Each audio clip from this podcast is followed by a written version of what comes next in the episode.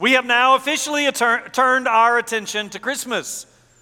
It actually started last week, but I wasn't here to give you the official announcement that Thanksgiving is over and we can turn our attention to Christmas, though most of you don't need that announcement because some of you have had your minds on Christmas for weeks, if not months already. But now it's okay, in my book, for you to think about Christmas. In fact, with Thanksgiving coming late, we are only two and a half weeks away from Christmas morning. Christmas is a time of year when it seems like everyone's just a little bit nicer. Yes, I know we could talk about the anxiety that comes along with all that we have to do. I realize there are some who are stressed at Christmas because of all the activities and responsibilities. I certainly know there are some who can be depressed at the Christmas season because of memories of the past, but by and large, Christmas is a time when folks are a little bit nicer. Somehow we manage to grasp the idea at this time of year that it is about such things as peace, joy, hope, and love. Those are the four candles of the Advent season, with the fifth in the middle being the Christ candle. And yet, that doesn't change the fact that ours is a nation, in spite of what we will do over the next couple of weeks, ours is a nation that is severely divided on a number of issues and in various ways. And that division only seems to be getting worse. We are divided by such things as race. We still see the ugliness of racial conflict rearing its head more times certainly than it should.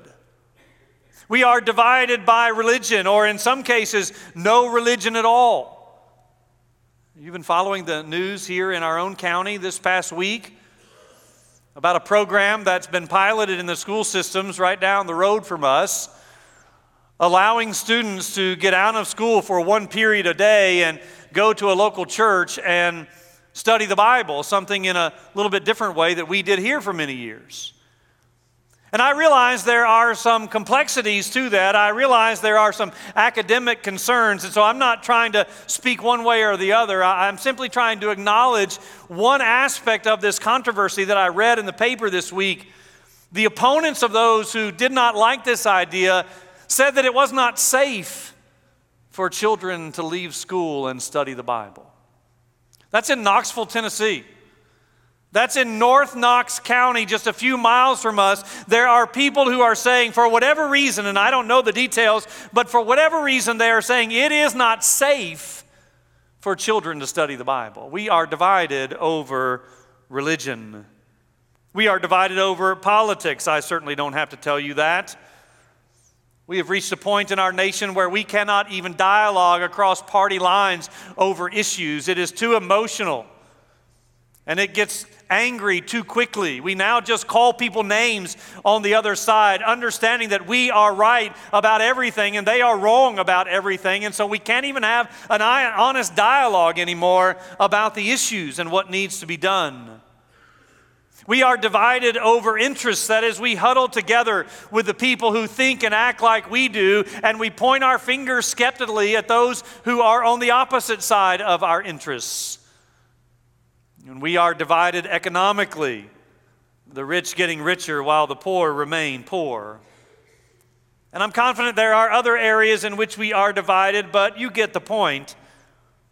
And Christmas, as wonderful as it is, is not going to change these divisions. Even though we set aside a few weeks to think about hope and joy and peace and love, it is not going to ultimately change these divisions. However, the message of Christmas will. The message of Christmas is the answer to all of these divisions and many more. That message being that God in Christ has come, the incarnation, God becoming man, living and dying and rising again, ascending to the right hand of the Father, all in an effort to provide salvation for sinners like us. But the question then becomes how will people hear about this message? Merely celebrating Christmas doesn't mean that they understand the meaning of Christmas. You will have friends and coworkers and maybe even some family members who will do virtually everything you do at Christmas. They will put lights on their house. They will put a tree inside their living room. They will buy presents and distribute them on the 25th of this month. And yet they will have absolutely no idea or understanding about what all of this is about. How will they come to know that? Well, as we've already heard read, they must hear the message.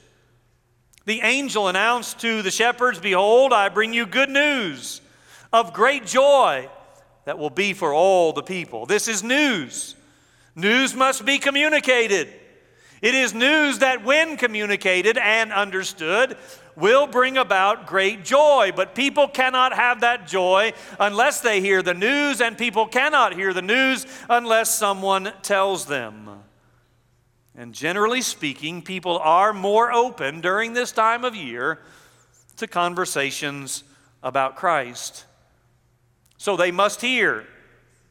Whether that is Brad going back to his country on Tuesday to share the message with 84 million people, the vast majority of them who have never heard, or whether that is you going to your neighbor or coworker and sharing the message with them. But they not only need to hear the message, they need to see that the message makes a difference in your life. Now, I am not trying to create a dichotomy between telling the story and showing the story. I'm not trying to say that one is more important than the other. I think both are significant. But we must not only tell them the news, but they must see that the news has made a difference in our life. Years ago, in fact, it was the year before my birth, there was a song that was very popular at the time and has been redone from time to time. A song that said, What the world needs now is love, sweet love.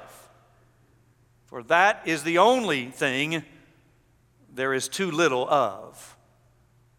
Now, I recognize that that song has absolutely nothing to do with the love of God in Christ but its message is still true. The world needs love. And it is the thing that there is too little of, and Christmas is about love. It is about God in Christ demonstrating his love by coming into that manger in Bethlehem and then all of the subsequent events of his life, death, and resurrection. God becoming man that we might be saved. And so you say, Yes, tell me about the love of God for me. What a wonderful message that is. And with all of the things I have going on in my life, that is what I need to hear. In fact, yesterday, from this very pulpit, in the midst of a funeral, I did share that message from Romans chapter 8 that nothing shall separate us from the love of God that is in Christ Jesus our Lord. If you will remind me of that, it will help me to love Him more. And if I love Him more, I will worship and serve Him in greater capacities. But that is not the aspect of love that I want to major on this morning. It is true and it is significant, but it is not the aspect I want to major on. God loves us. We see that in the incarnation and the crucifixion and the resurrection. And because God loves us, we now love Him. We who are believers in Christ love God in response to God's love for us. But it is the third step that I want to talk about today. Not God's love for us, nor our love for God, but the thing that flows out of both of those. And that is our love for one another. And that is a lot harder. And in fact, we might even say, I'm not sure I want to do that. Well, let's look at our text, John chapter 15, beginning in verse 12, and we'll see what Jesus has to say about that. This is Jesus speaking. This is my commandment that you love one another as I have loved you. Greater love has no one than this that someone lay down his life for his friends. You are my friends if you do what I command you. No longer do I call you servants, for the servant does not know what his master is doing, but I have called you friends. For all that I have heard from my Father, I have made known to you. You did not choose me, but I chose you and appointed you that you should go and bear fruit, and that your fruit should abide, so that whatever you ask the Father in my name, he may give it to you. These things I command you, so that you will love one another. Now, when I select a text of Scripture and I begin studying it for the upcoming sermon, one of the first things I try to figure out is what we used to call in seminary the CIT. That is the central idea of the text, the CIT, because everything in the sermon ought to flow from that central idea. Now, it doesn't always happen that way, but that is the goal. That the sermon would be centered around that central idea of the text. Now, sometimes that's hard to figure out. If you read some of Paul's epistles, Paul has a tendency to go from one thought to another and somewhat stray from the central idea because he's giving you layers and layers of his argument. So sometimes it takes a lot of work to come to that central idea. But that is not the case here. It is very easy in these verses to see what the central idea of the text is. Verse 12, this is my commandment that you love one another. Verse 17, this is my commandment that you love one another. This text is bracketed by the central idea, and that is our responsibility to love each other. Now, you may remember from our study of Mark's gospel that we looked at the last public words of Jesus, and that was followed by an extensive private time between him and his disciples a time of teaching them. We are now in that time, not in Mark's gospel. Clearly, we are in John, but this is the section in John's gospel where Jesus is giving his disciples that private instruction before his arrest and crucifixion. In John's gospel, that time goes all the way from chapter 13 through chapter 17. And there are some significant events here the washing of the disciples' feet uh, the last words of instruction that they are going to be severely tempted to walk away once he uh, leaves them. There is the announcement of his betrayal. There is that last time together in the Passover meal. All of this taking place prior to his betrayal and arrest in the garden. And so their whole mindset of who Jesus is and what they've been doing over the last three years or so is going to come under fire in the next few moments when all of these events transpire. So, as a group, are they going to stick together? Are they going to remain followers of Christ and brothers together, knowing that they can do more together than they can ever do apart? In fact, that's basically the mantra of our cooperative program. We pool our resources to help missionaries because we understand we can do more together than any single Southern Baptist church can do alone. And so, chapter 15 opens with the last of the seven I am statements. This time it is Jesus saying, I am the vine and you are the branches. And if you know anything about that particular text, you know that there is one word that dominates in the first part of chapter 15, and it is the word abide. Your translations may say stay or remain or be connected, something like that, but it's all the same word abide. Abide in me, and I will abide in you, and you will bear much fruit. In fact, that is the only way to bear fruit. Again, something we talked about in our study of Mark's gospel. In verse 5 of chapter 15, Jesus says, Apart from me, that is, if you do not abide, you can do nothing. So, what does it mean to abide? Well, essentially and quickly, it means obedience. That is, we show that we are abiding or remaining in Christ by our obedience. And through our obedience, then, we not only produce fruit, but that fruit, verse 11, results in joy. We all want joy, but it is something that we often struggle to find, not just in the Christmas season, but throughout the year. And it is often because we really do not believe that true joy is found in the presence of Christ. And therefore, we look for joy everywhere else only to discover that we can't find it, or at least it's fleeting. Now, all of that leads us to verse 12. the verse we began reading this morning that gives us a specific command. One that, if it is followed, will result in fruit and joy. Now, this is not the first time Jesus has said this. If you still have your Bibles open, just flip back to chapter 13. It's just a page or so there. Chapter 13 and verse 34. John 13, 34. A new commandment I give you, that you love one another. Same thing. Just as I have loved you, you also are to love one another. By this shall all people know that you are my disciples, if you have love for one another.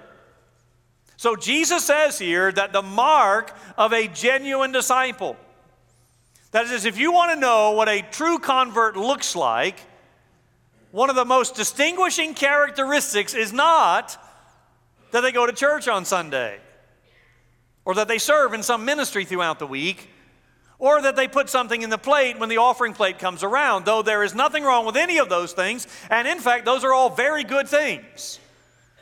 But Jesus says the mark of a disciple of Jesus Christ is that we love one another. By this shall all men know that you are my disciples.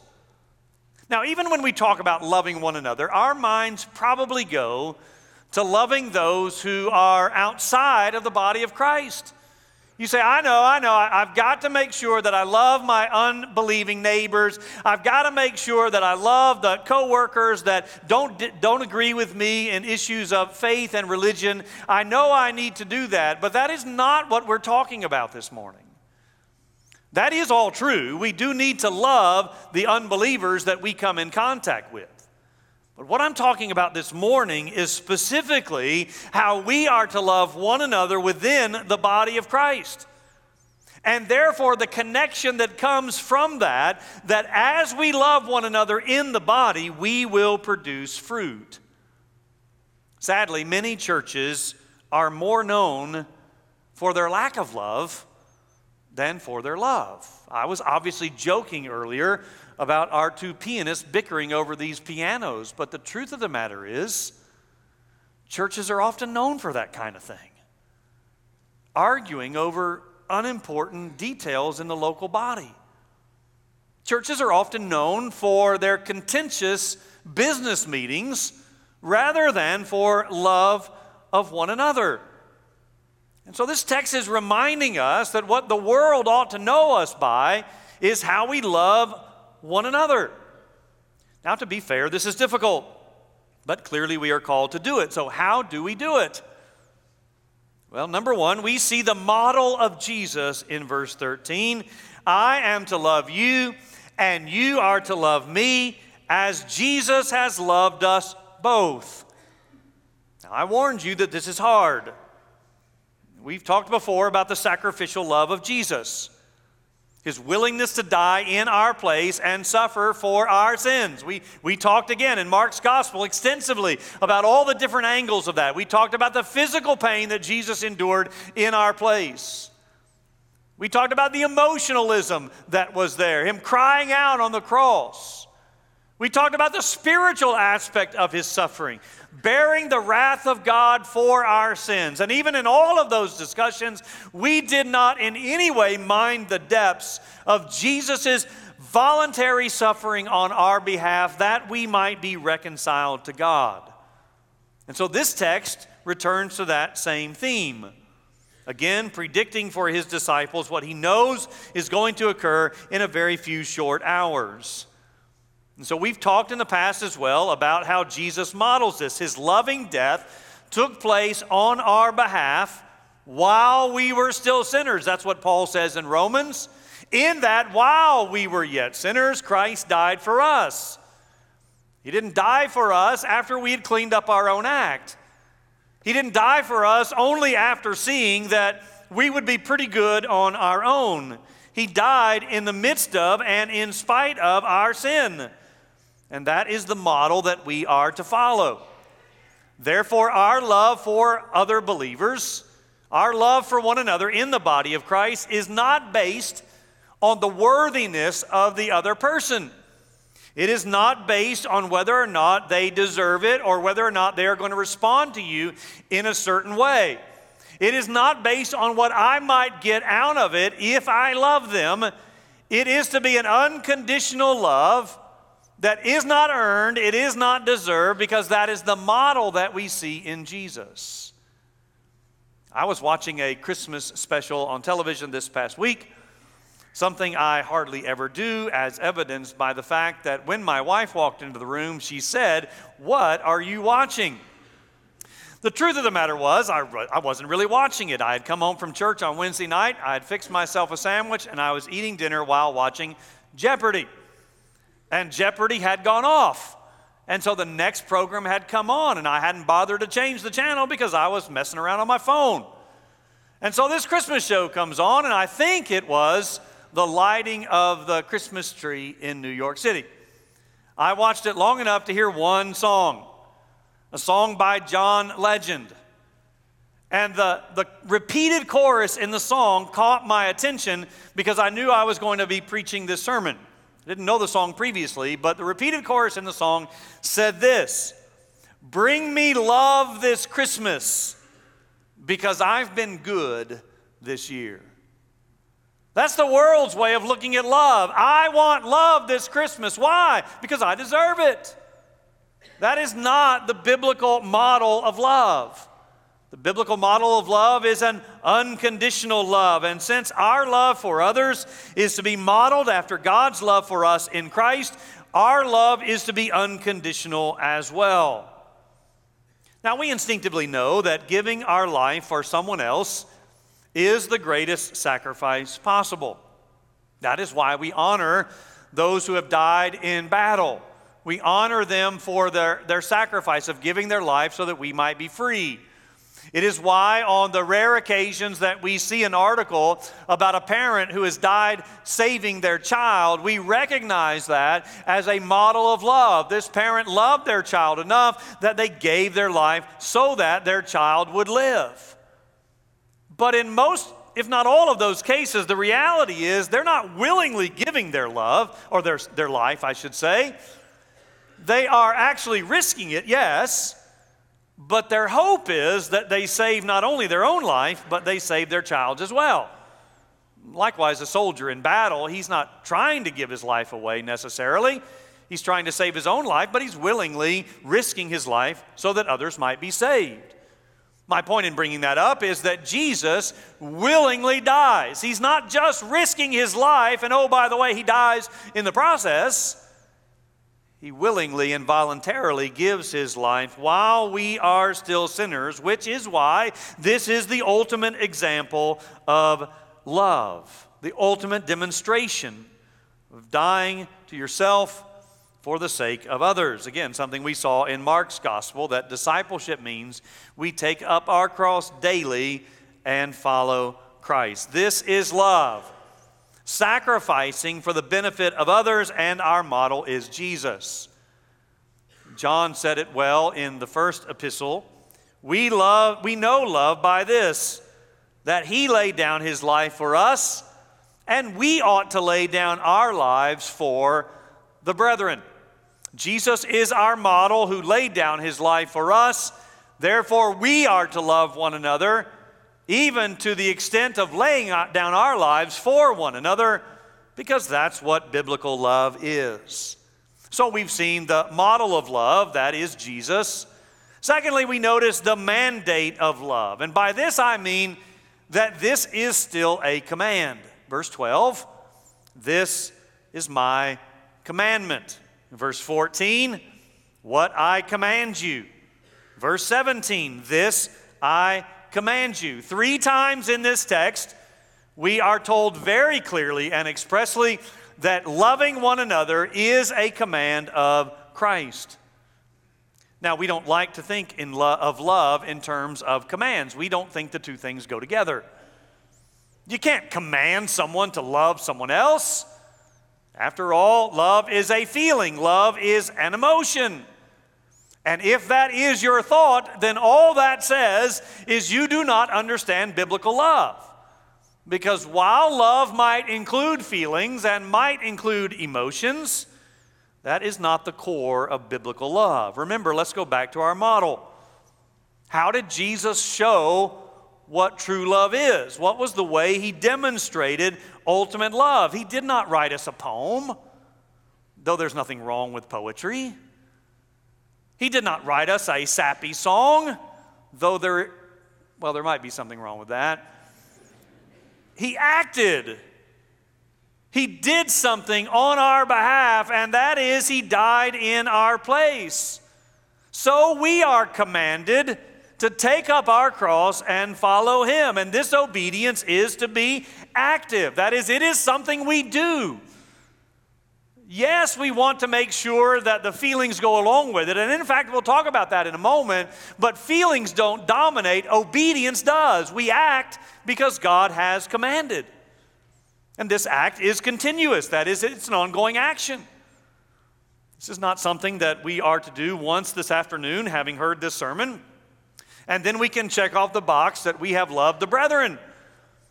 No, this is something that we continually do throughout our Christian life because there is no vacation when it comes to being a disciple of Jesus.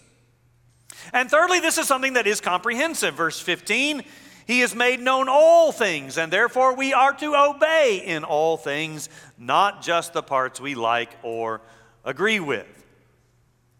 Now, before you write this off as a clever way to get us to try harder to love one another, to do better, to make this church a loving church, which I believe it already is, but there's always room for improvement, we need to move to our third point, and that is the revelation from Jesus.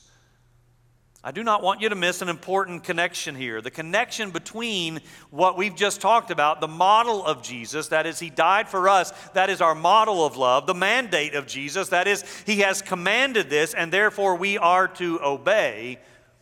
But there is a connection. Our obedience ought to flow from love. That is, we come to understand His love for us. And in response to understanding his love for us, we love him in return. And both of those things then lead us to obey in loving others. We do not obey with clenched teeth and muttering thoughts or words, but with joyful love for the one who so loves us. Now, as parents, we understand that difference. We know and have experienced when our children are told to do something that they might do what we tell them to, but they certainly don't always do it joyfully. That is, they may stomp away, they may mutter, they may say things under their breath, they may physically do what you've commanded them to do, but there is no joy in that obedience. They are only doing it to avoid the consequences that might come if they didn't follow through. That is not the kind of obedience we have in mind here.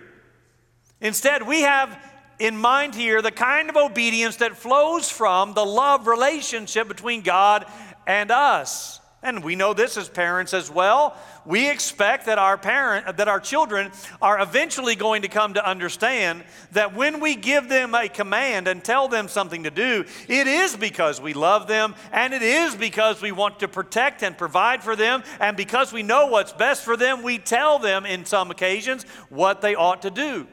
Hoping that someday, post teenager, they will come to understand that all of this flows out of love. And that's the kind of obedience we ought to have. Well, the revelation is twofold. He reveals to us our relationship with Him. Jesus calls us friends if we live in obedience. Can you imagine that? Being called a friend of God? Now, that does not mean that we are equal with God. You know, our own friendships are usually on par. That is, we're equal. Two people who like each other as friends and are on equal playing level, but that is not what we mean when God calls us friends. But we all want and need friends. The Bible itself says a friend loves at all times, and a man who wants friends needs himself to be friendly. And that's another aspect of God's love. It is eternal. It sticks with us through anything and everything because that's what a friend does. I have just finished a book. It's not a Christian book, but it's a very interesting book. It's called The Coddling of the American Mind.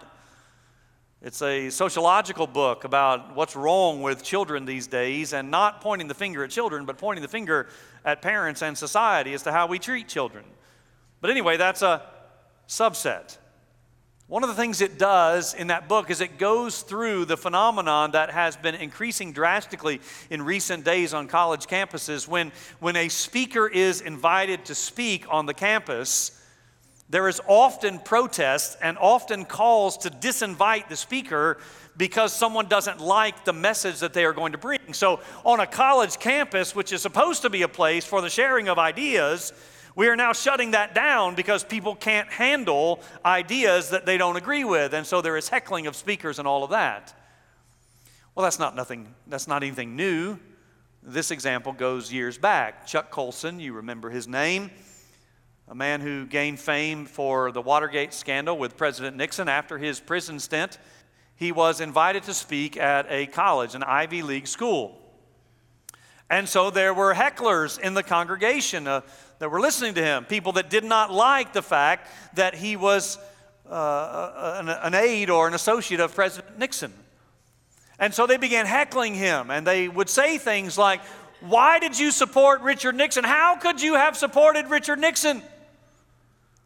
And finally, the heckling got the best of him, and he just stopped. And he looked at his hecklers and he said, I supported Richard Nixon because he was my friend. And instantly the whole crowd stood and applauded him because it hit a nerve with everybody. Hey, we all want someone who will stand beside us and support us no matter what. We all need a friend who, even when we make mistakes, will stand by our side. And I want you to understand that if you are a believer this morning, you have such a friend.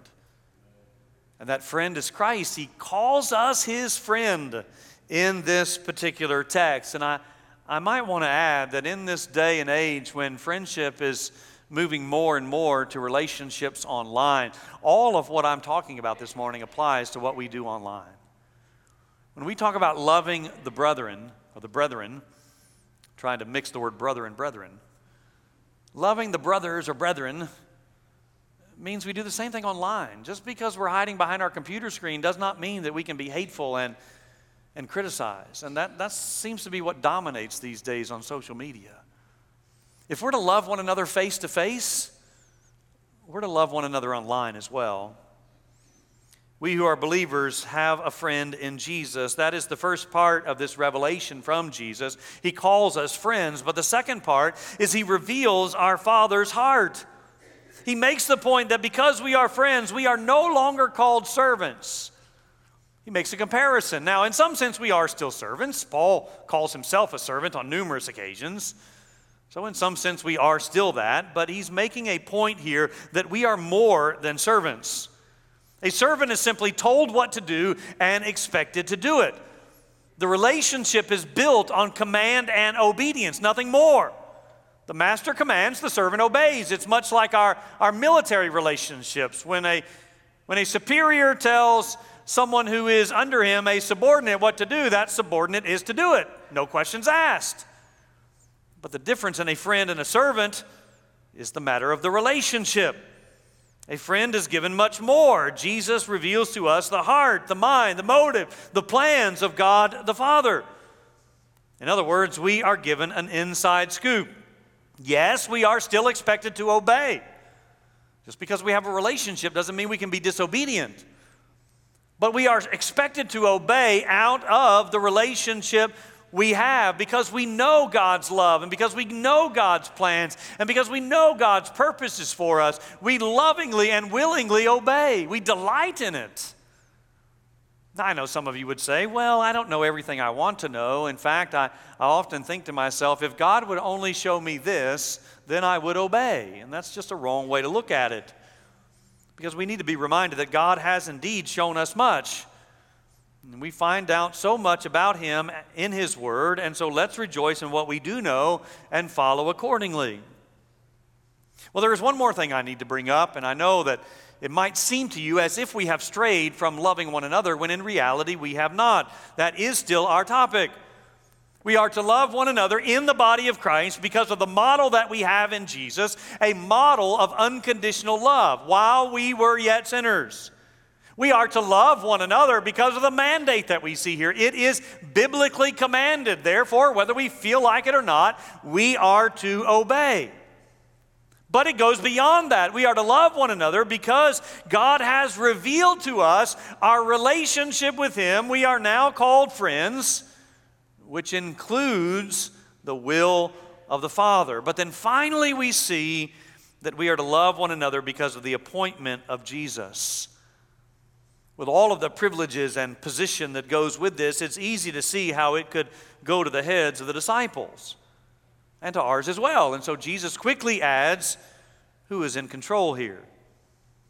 If you go back to the stories of the calling of the first disciples, even as we did again in Mark's gospel, you will find that it was Jesus who was taking the initiative. Many of them were just minding their own business.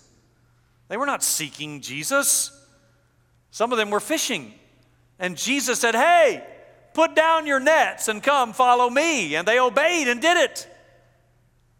Even the case of Nathanael, Philip finds or Philip is found by Jesus and he goes and gets his brother Nathanael and brings him to Jesus and yet Jesus says even then Nathanael I knew you before you came. I saw you under that tree. All of which reminds us that it is God who is active in our salvation. We are not in control and Jesus reminds his disciples of that, that salvation is an act of God from beginning to end, and that is why he is to be praised and glorified. But even that's not the appointment I'm talking about. Look again at verse 16. You did not choose me, but I chose you. That's what I just mentioned. And appointed, here's the appointment, and I appointed you that you should go and bear fruit, and that your fruit should abide. We are saved and called to love God and then, in response, love each other for the purpose of bearing fruit. It is not just about my salvation. It is not just about the certainty that I have that I'm not going to hell, but I'm going to heaven when I die. God has saved each of us for a purpose, and that purpose is the bearing of fruit. And this is what I talked about or alluded to earlier. We miss the connection sometime between our love for each other within the church and the fruit or lack thereof flowing out of the church. Sometimes we complain. Well, there's not enough, not enough happening. I wish there were more visible evidence that God was at work in our midst. I wish there were more fruit. And I agree with you. We all, I think we would all agree with that. But sometimes we miss the connection that maybe there's not as much fruit as we would like because there's not as much love as there ought to be. Because we are not loving one another as Christ has modeled for us, because we do not understand enough the love of God for us in Christ, and therefore we are not living that kind of love out. The idea of bearing fruit again goes back to that I am statement I am the vine, you are the branches. Fruit can only come as we abide in the vine. It can't happen apart from that. Now, fruit can certainly refer to the fruit of the Holy Spirit, as Paul mentions in the book of Galatians. It can refer to new converts, which I think is what it is talking about here. And this is not temporary, but this is lasting fruit. In verse 5, Jesus says that abiding in him results in much fruit, much lasting fruit. You remember when we used to get fruit for Christmas? I mean, even I'm old enough to remember that, that I used to have an apple and an orange in my stocking. Maybe we need more fruit for Christmas. Not in your stocking, but in the church. Maybe we need to bear fruit by loving God and loving others. Well, the paragraph closes with a promise concerning prayer. In context, it is clearly a uh, the aspect of intercessory prayer, that is prayer for others. Do we pray for God to use us? Do we pray that God would bear fruit through us and that others would come to know Him and love Him? Again, this is not a prayer of, of a magical promise that we will get everything and anything that we want. It is instead a reminder that as we abide in Christ and as Christ produces fruit through us, our hearts and wills will be changed so that we will be praying in accordance with God's will. And obviously, as we pray according to God's will, our prayers will be answered. But loving others is not easy. Even more so within the body of Christ, perhaps. Especially when people sin against us, because we know they ought not to do that. We know enough about our relationship with Christ that others should not sin against us, and so when they do, we, we hold a grudge. And we, make it, we, we find it hard to forgive, or even when people just disagree with us. It might not be a matter of sin, might be a matter of disagreement. In such cases, we tend to look at them and see their past and have a hard time looking beyond that and loving them. But again, this teaching by Jesus is rather clear. We do not love on the basis of how worthy or unworthy someone else is. We do not love on the basis of how they might reciprocate that love and love us in return. Our love for others is not to be concentrating on what we get out of it. We abide in Christ, we bask in His love for us, and His love for us then leads us to love others in return. Now, a sermon like this is applicable in many ways, and the easy way to go about it is to simply say this I'm confident that many of you, maybe not all, but most of us, have already been thinking about someone in this congregation whom we simply don't love as much as we should.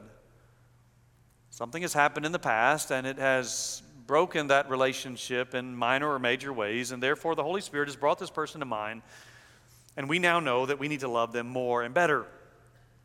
And so perhaps we need to go to them after the service is over with, or call them this week and set up a time for coffee and confess that to them, and then try to come up with, with specific action ways that we can demonstrate that love. And all of that is good. You might need to do that. But the problem with that is it's likely to be short lived. That is, you're only going to do it once this week, and then you're done. That, that's the way application from guilt or manipulation tends to work. You, you feel guilty for some measure of time, and therefore you respond, but eventually that guilt fades away and you go back to your old ways. So while that is good, it, it is not my application today. Instead, my application today goes back to what we talked about at the beginning. I am the vine, you are the branches. I, I want to encourage you this Christmas to abide in Christ.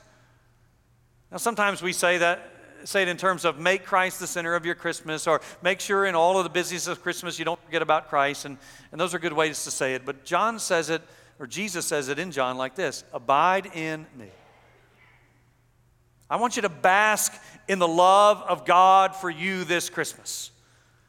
A love that is seen in the coming of the Christ child in Bethlehem but a love that does not stop there, a love that goes beyond the cradle all the way to the cross, and it certainly doesn't stop there either. It goes beyond the cross into the empty tomb, and it doesn't even stop there. It goes beyond that to where Jesus ascends to the right hand of the Father, where the Bible says he currently is making intercession for us.